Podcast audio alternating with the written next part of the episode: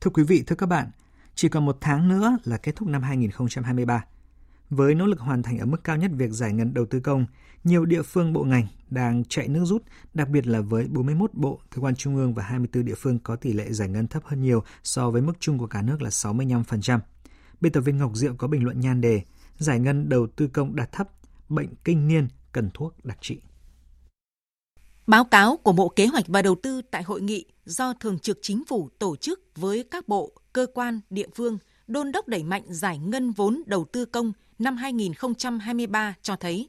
tính trong 11 tháng năm nay, tỷ lệ giải ngân vốn đầu tư công cả nước đạt khoảng 461.000 tỷ đồng, đạt 65,1%, cao hơn 6,77% so với cùng kỳ, và số tuyệt đối cao hơn so với cùng kỳ hơn 122,6 nghìn tỷ đồng. Mặc dù tỷ lệ giải ngân vốn đầu tư công cả nước khá hơn so với cùng kỳ năm 2022,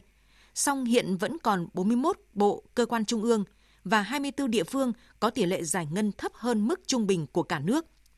Và so với mục tiêu kỳ vọng mà Thủ tướng Chính phủ đặt ra hồi đầu năm, giải ngân 95% kế hoạch, thì con số đạt được 65% tính đến cuối tháng 11 còn khoảng cách khá xa mới về được đích. Tình trạng giải ngân kiểu đầu năm thông thả, cuối năm vất vả, lặp đi lặp lại qua nhiều năm, đến năm 2023 này vẫn chưa cải thiện được nhiều. Năm nay, ngoài lý do khách quan, mang tính đặc thù của kế hoạch do quy mô vốn đầu tư công lớn tăng khoảng 23%, tương đương khoảng 130.000 tỷ đồng so với kế hoạch năm ngoái, thì những vướng mắc được chỉ ra vẫn là nhóm nội dung liên quan đến thể chế, chính sách,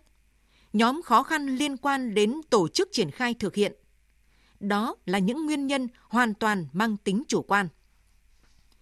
Cùng một cơ chế chính sách dưới sự điều hành rốt ráo của chính phủ, có những địa phương, bộ ngành giải ngân rất tốt, đạt mức cao hơn nhiều trung bình chung của cả nước, nhưng lại có số lượng không nhỏ địa phương, bộ ngành đạt mức thấp. Có bộ chỉ đạt khoảng 30% kế hoạch năm, kéo tỷ lệ chung của cả nước đạt thấp. Như Thủ tướng Chính phủ đã chỉ ra, nhấn mạnh việc giải ngân chậm có nguyên nhân khách quan, nhưng nguyên nhân chủ quan vẫn chiếm phần lớn.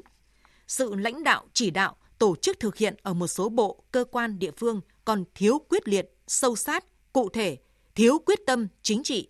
Vai trò của người đứng đầu chưa phát huy được, nhất là trong xử lý dứt điểm các khó khăn vướng mắc của các dự án.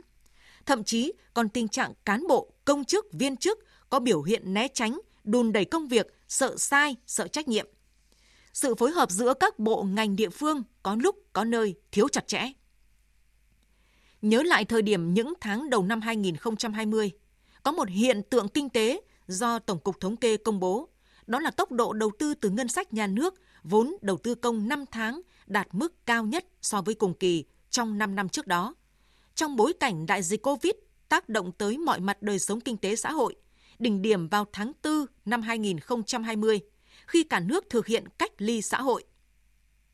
Nhắc lại hiện tượng, việc đạt được kết quả tốt hơn trong điều kiện bất thuận, bất bình thường do dịch bệnh cho thấy nhiều điều.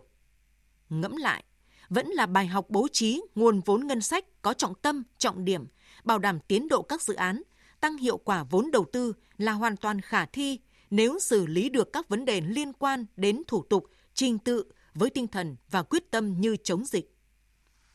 Ở những địa phương, những dự án đạt được tiến độ giải ngân tốt, việc phối hợp đồng bộ giữa các ngành địa phương hướng tới mục tiêu chung cùng sự chuẩn bị tốt của các ban quản lý dự án là bài học tiếp theo.